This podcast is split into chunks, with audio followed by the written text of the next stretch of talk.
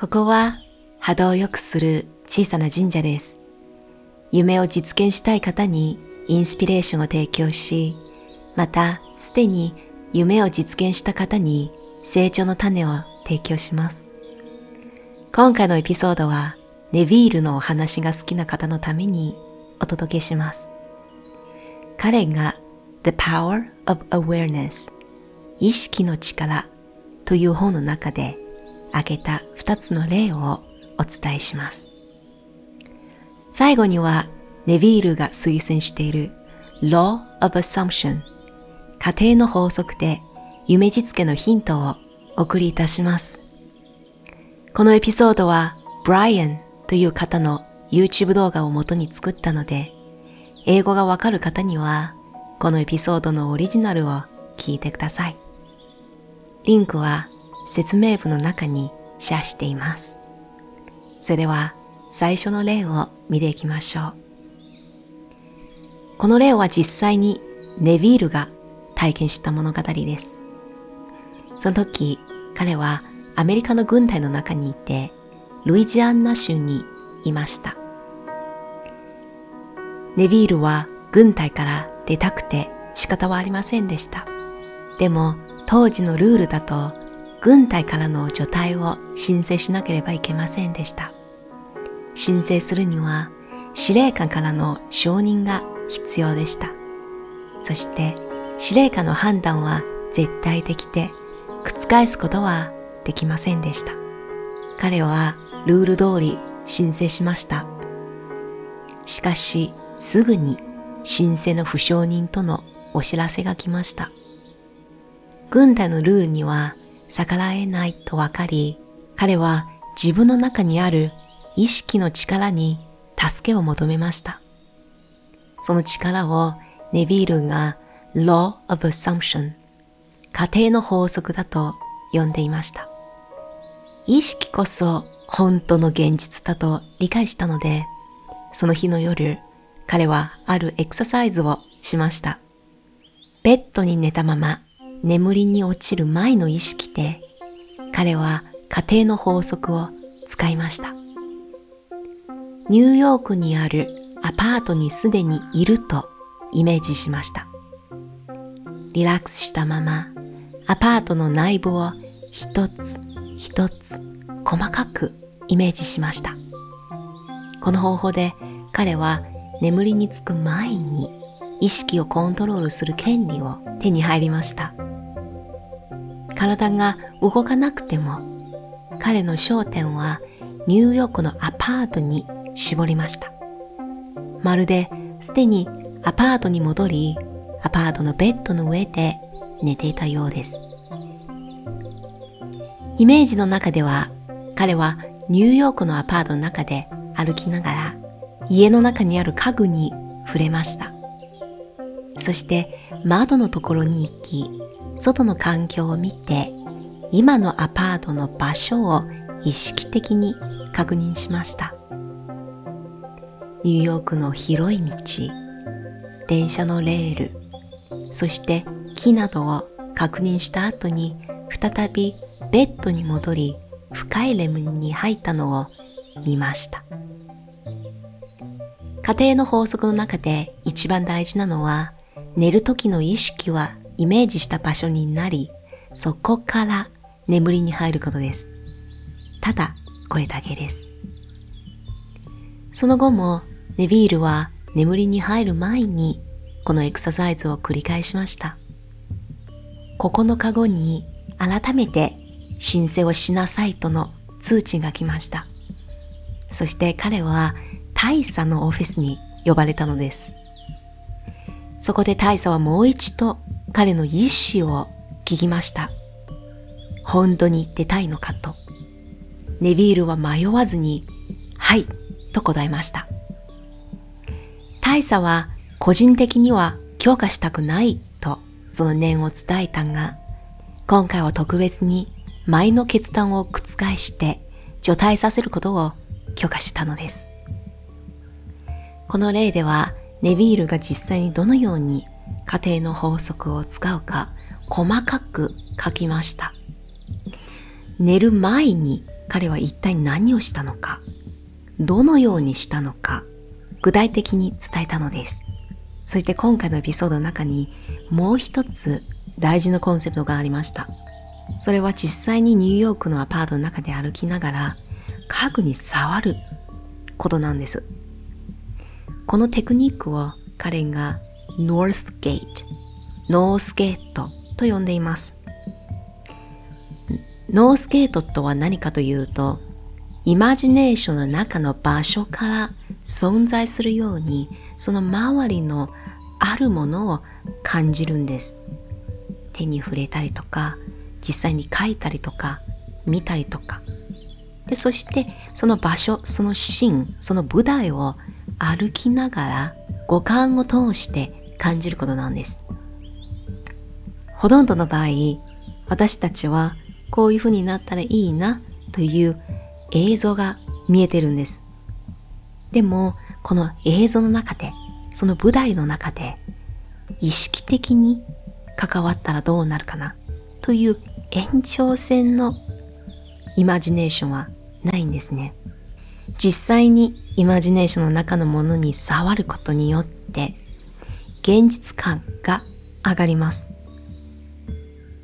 このように未来を単純にステージだと体験していくとよりリアリティ、えー、臨場感が生まれてくるしエイブラハムの68秒は簡単に超えることができます。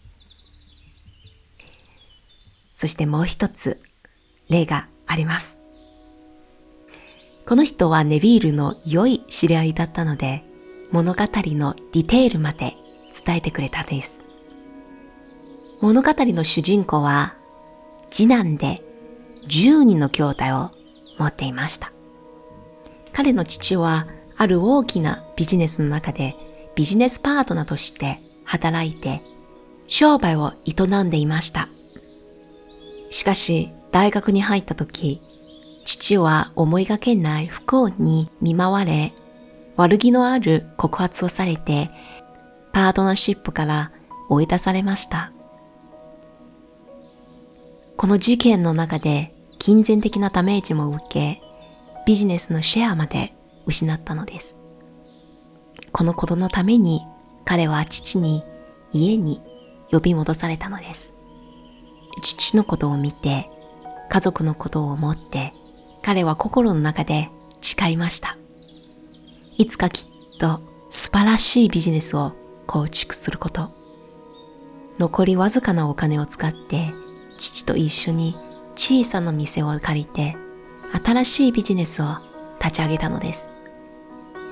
この店は父が追い出された大きなビジネスのビルの近くにありました。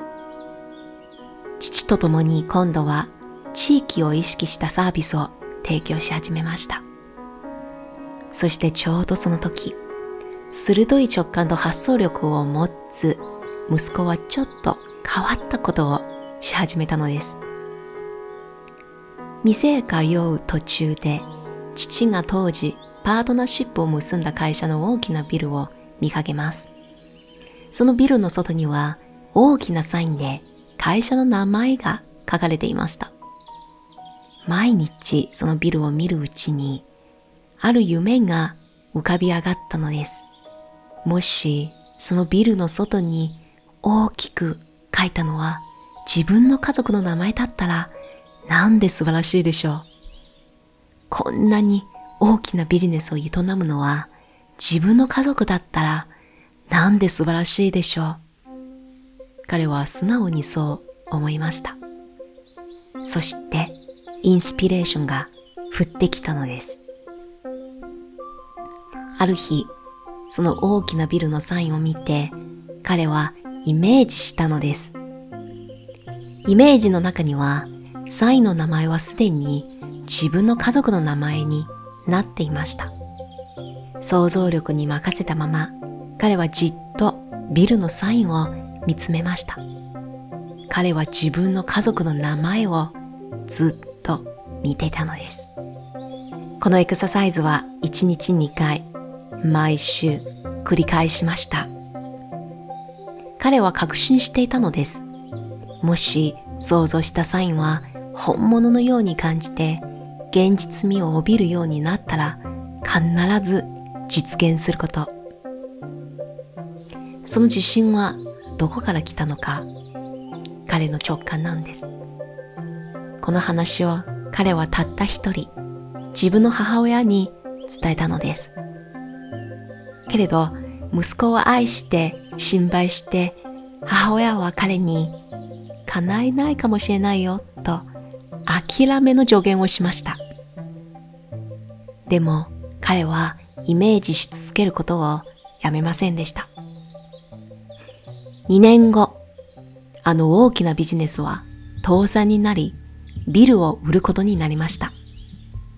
けれど、その立派なビルを買う余裕は彼の家族にはありませんでした。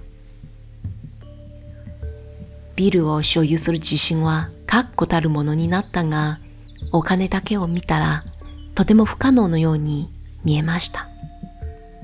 そしてお金を集める時間もあまりなかったようです。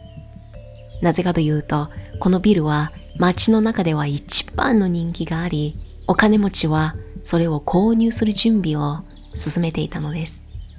そして、ビルが正式に販売した初日に意外なことがありました。ある男が彼の家族を訪れたのです。全く知らない人でした。その男はいきなりこの家族のためにビルを買ってあげたいと申し入れたのです。冗談でも言ってるかなと思っていたが、そうではありませんでした。実はこの男は前からこの家族のことを観察してビジネスの腕に感心したようです。そのためにビジネスを拡大していけるように投資したいと話しました。こうして正式に販売を開始した初日に想像の中でずっと見たビルは家族のものになったのです。ネビールによると、数十年後、その家族は国の中でいくつかのビジネスを持ち、大成功したそうです。この話も家庭の法則を使っていました。ビルのサインは自分の家族のものだとイメージして、すでに持ってる感覚を具体的に描いたのです。そしてもう一つ大事な鍵は、彼は一日2回2年間ずっと継続してきたことなんです。persistence 継続力そしてその継続力というのは苦労することではなくただ自分の想像をし続けることなんです。ネビールによると一つ一つの過程つまり、イメージは叶えるタイミングはそれぞれ違うのです。数日で叶うものもあれば、数ヶ月、そして数年間もあるかもしれません。大事なのは、叶える前に想像を続けることです。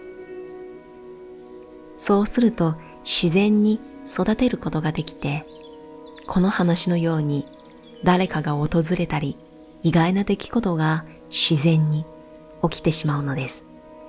この話はエイブラハムの波動をキープし続ける。そして波動の基盤を確固たるものにしてあげる話とはとても似ています。いつ実現するのか、それは他人と比較することはありえないんです。なぜかというと、自分の波動の想像、自分のイマジネーションは他人のとは全く違うので、タイミングも異なるので、たとえ他の人が数日間で叶えたとしても、がっかりするとか、自分はダメだとか思ってはいけません。大事なのは想像し続けることです。この話は確かにパッと聞くとすごく不思議でできるかなというふうに思うかもしれませんが、実はこれに近い話がすでにあるのです。fake it till you make it っていう言葉は英語圏ではとても有名なんです。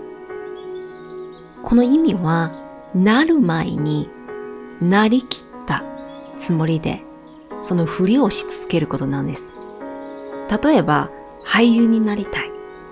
でも今はまだ俳優ではない。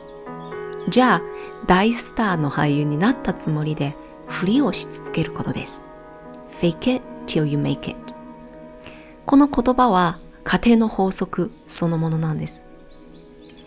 イメージの中では私はすでに大スターです。じゃあ大スターになった時の自分はどのように振る舞うのか、どこにいるのか、どんな格好をするのか、周りには何があるのか、そのイメージを全部膨らませることです。ネビールのテクニックによると、これを夜寝る前に行うのがとても良いです。実はリラックスして寝る前の意識が瞑想状態の意識ととても似ているんです。同じくアルファ派です。つまりその意識になってイメージすれば現実と想像の境線が朦朧になってしまい想像の力に直接つなぐことになります。私は今まで無意識的に家庭の法則を2度使ったことがあります。一つ目は中級から上級へ、えー、日本語を日本人のように喋りたいと思った時、もう一つは初めて日本の仕事をゲットした時、カナダ政府と日本政府の架け橋としてのポジションを応募しましたが、年間3人4人しか送らないので、とても難しいポジションでした。その時に私が使ったのは、すでに日本にいるイメージだったんです。ネビールは昔、ブロードウェイでダンサーをしていました。つまり俳優業をやっていました。ドラマシーンの中で自分はいかに演じるのか、それは職業として磨いたこともあります。イマジネーションを膨らませることは彼にとってそれほど難しくはありませんでした。もし映画を見て、本を見て、簡単に感情輸入ができて、臨場感がすごく簡単に思い浮かべるんだったら、家庭の法則をぜひ試してみてください。最後まで聞いていただき、誠にありがとうございました。人間の歴史を振り返ってみれば、多くのマスターたちは誕生してきました。彼ら、または彼女らは姿や言語を変えて変わらない宇宙の法則を人々に教えてきました。マスターの言葉に触れて、より豊かな人生を生きるようになった人たちは少なくありません。小さな神社では、こうした世界のマスターたちの教えを日本語で伝えます。あなたに響く教えは必ずあるので、ぜひたくさん聞いて自分のインスピレーションにしてください。